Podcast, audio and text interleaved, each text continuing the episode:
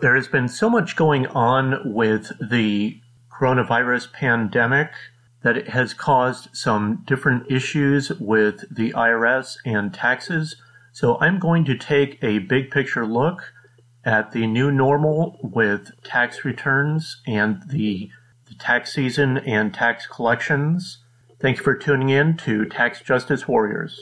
Welcome to Tax Justice Warriors, the podcast that celebrates the work of low income taxpayer clinics, focuses on tax controversy work, and looks at related issues in tax news. I'm your host, William Schmidt, the director of the Low Income Taxpayer Clinic at Kansas Legal Services. Looking at the big picture when it comes to tax issues in the pandemic, just what is the new normal when it comes to taxes?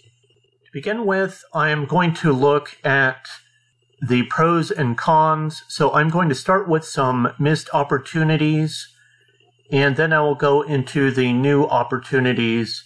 So in Kansas, the Oklahoma Society of Enrolled Agents was looking to do a seminar because there is no group of Kansas enrolled agents. So they were looking about doing a free event in Salina, Kansas, potentially June 19. So this week, that was going to be a seminar looking at providing free continuing education and building networks for enrolled agents in Kansas. So it is unfortunate that that did not happen. I would have potentially been there to talk about the low income taxpayer clinic program. In Dodge City, there was going to be outreach to the community by the IRS for April 8 and 9. There was going to be a remote setup of a taxpayer assistance center because there is a higher degree of tax problems in the Dodge City area. My guess is that part of that has to do with the larger Hispanic community that maybe because of language issues with not understanding tax issues, it may be that there are a good amount of independent contractors or self employed people who do not know about paying quarterly taxes or have other issues with their taxes. So I was going to be in the Dodge City area at that time to assist several taxpayers who had IRS issues. The IRS was going to be set up to provide assistance to taxpayers and walk them through their tax problems. But because of the cancellation in early March of non essential travel, then that program was postponed. And so I do not have any new dates for either program. Turning to the American Bar Association, they have their annual May tax meeting in Washington, D.C. That was scheduled to be April 30 to May 2. That was canceled. At this point, the fall meeting toward the end of September is still scheduled in New York, but I will come back to this later about what changes occurred regarding the May tax meeting. The tax court canceled its calendar for trials from March 16 through July 3rd, and I will follow up with what changes have occurred with the tax court. There have been several IRS services shut down since March, unless there was a particular contact you had with an IRS person on a case that often meant that the case was not advancing. The practitioner priority service and other phone lines had been shut down, and the CAF units had been shut down for over two months. So they were not accepting new power of attorney forms. The 2848s for me had been piling up, and I will get back to you with what updates there are there. Turning to the IRS economic impact payments that the IRS did a excellent job of getting payments out to several people. They made payments through direct deposit, by paper check, or by mailing out cards to individuals with the payments provided, that these payments were meant to be $1,200 for adults and $500 for dependents, that these all had to be eligible individuals. But I know there have been several reports and different people contacted my organization. One example is for spouses who were separated or divorced, that if the last tax return on record was a joint tax return, then, as one example, the economic impact payment was sent to the spouse. They, that spouse may have received the payments for the entire family when really they should have just received a payment for themselves. And there have been several other questions, such as domestic violence shelters, people who suffered abuse and their abuser is the one who received that payment. So I will circle back around now with new opportunities. Some potential assistance I know about is the phone number 1 800 919 9835 or using the IRS Form 3911. Now, these are relatively new forms of assistance with the economic impact payment. So, what I've heard so far that if you're calling 1 800 919 9835 is that there are long wait times and they're just giving general advice. Also, Form 3911 is often mailed out by the IRS, so they give a fax number or an address where to send the form. And so, if someone is responding about the economic impact payment, it is unclear whether this is a good response, but I don't know where to tell you to fax it or mail it in to the IRS at this point. Otherwise, some advice with regard to an individual where their spouse received payments for the entire family when they should not have, that if they are separated or divorced, I would say to get a separate tax return on file for 2019 that then potentially that would be on record because the economic impact payment is an advance of a refund on the 2020 tax return. So by being on record, the IRS is not going to claw back any of the payments from a person who incorrectly received it. But if there's someone who should have received their payment, then one way would be to file and receive that as a refund on their 2020 tax return. Now, at this point, another good item that the IRS did is to postpone the various tax return deadlines to July 15 and also IRS collections until July 15. I will circle back around to that, but one of the main new opportunities I wanted to highlight is that there have been a plethora of webinars and Zoom or other meetings since the rise of the pandemic in March. I wanted to let you know about the University of San Diego Law School that they are providing a free virtual meeting that their fifth annual Tax Controversy Institute is going to be July 17. So again, that's the University of San Diego Law School, July 17.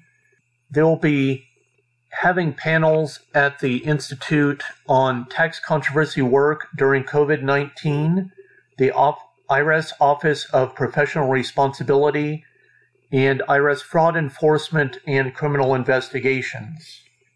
Kostelanetz and Fink is the sponsor of the 12th annual NYU Tax Controversy Forum. That will be another free virtual institute on June 18 and 19. So by the time this airs, this those dates may have passed, but the forum is free through CPA Academy, and they will be rebroadcasting those webinars during the summer. Webinars will have updates from the heads of several departments within the IRS, such as the new taxpayer advocate, Erin Collins, and the new head of the Independent Office of Appeals, Andy Keyso. There will also be presentations on penalties, fraud, tax collections, and enforcement. Looking at the ABA virtual May tax meeting, the American Bar Association section of taxation moved their May tax meeting online. So the virtual meetings are various webinars, 19 of them from June 10 through July 30. So those six weeks, they're covering ethics, tax court, international tax, corporate tax, and several other areas of taxation. Based on 19 or so committees, you can imagine the variety of tax topics they will have. Now, there are rates ranging from free to $500 for the entire series depending on whether you are a member of the American Bar Association or not, and depending on other items with your status on the cost of those webinars. Returning back to the tax court, they are pivoting to virtual hearings for their trial docket and looking at Kansas City there is the potential for a trial calendar for Kansas City in the fall because there had not been any trials scheduled for Kansas City throughout the first half of 2020. Now, one question is with tax clinics or other pro bono assistance that it sounds like there is the capability of the tax court allowing for virtual side conferences between either the IRS and a party or a tax clinic or other pro bono representative with an unrepresented petitioner who needs tax advice or advice on working with the IRS or the court system. Now, as another item with the tax court, that they were going to be rolling out a new docketing and filing electronic program, and that is still in the works. It has just been delayed because of issues with the pandemic. So, one item is that they were talking about being able to file a petition online with the tax court if you are already set up within their system. So a tax clinic or other representative in the future, you will be able to file a tax court petition. And so that should cut down on some of those issues with regard to jurisdiction and looking at when the case was actually filed with the tax court. As a related note, the IRS has had successful virtual settlement days this year. They had some in Detroit and Atlanta. There's some other events scheduled in other cities such as Washington, D.C. and Los Angeles. We're talking about doing one in Kansas City toward the end of August. And so these are not just regarding unrepresented petitioners who already have a trial date set with the tax court. These are people who the IRS has determined may be a good fit for a settlement conference, no matter where they are in the tax court process, whether they have a scheduled hearing date or not, that the IRS determines that they may be good to contact to see about settlement or some other negotiation further to advance their case. So, certainly, if you are in the Kansas City area and you would like to be involved with assisting unrepresented petitioners, if you are an attorney, an enrolled agent, paralegal, or other status, please contact the Kansas City office of Kansas Legal Services to speak to me, William Schmidt. I would greatly, I would certainly love to have your assistance in working with us to help unrepresented petitioners. Now, the CAF units are one particular unit, the Ogden Division, is supposed to be up and running as of last week. I faxed several of my cases to them. Those 2848s, the new intakes. I do not know how long it will take for the CAF unit to process their cases because they potentially have a backlog. Looking at the IRS, in general, the practitioner priority service is also up and running, but they have low staffing. Different campuses and phone lines are getting back up to work, but they're at lower capacity because of social distancing at the campuses and in general employees being worried about being sick.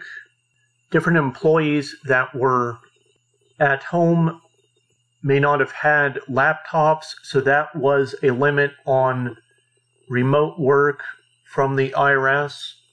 And that puts a delay on tax return processing and other mail processing that there have been reports of trucks receiving IRS mail that will need to be processed. So there is no telling what the delay times will be on different IRS forms or other correspondence submitted to them.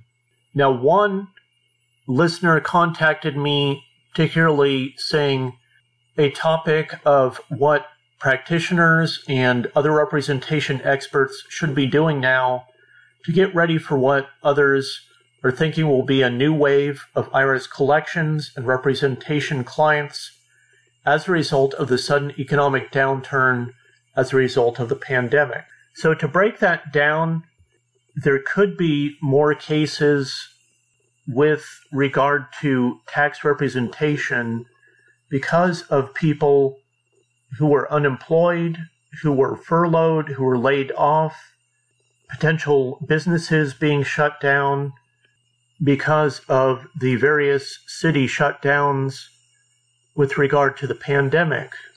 If people weren't paying their bills, that could lead to not making payments to the IRS. It could mean missed quarterly payments or other payments and leading to larger tax bills with the IRS. So, some questions I would throw out there are Is the representative, does your office have the capability to handle a large influx of new cases? Do you have staffing able to, to handle phone calls or work with that large amount of new clients? With the IRS delays in getting up to full speed, it is tough to say how reactive they are going to be to process forms, to handle call times, or come to agreements on the various problems. And overall, is the IRS going to provide greater relief past July 15 with regard to collection issues? Are they going to change any standards for people affected by the economic downturn? This has been labeled a recession. Is it really a depression? It is tough to say, but how many people are going to be affected greatly by different financial issues based off the pandemic this year. So it is tough to say just the degree of greater help that will be needed and just what can be done.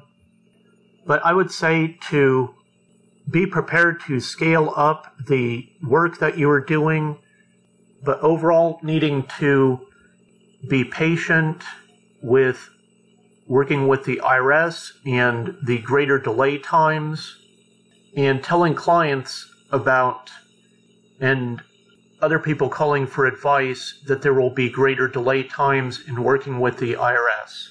So overall, that was a look at the big picture.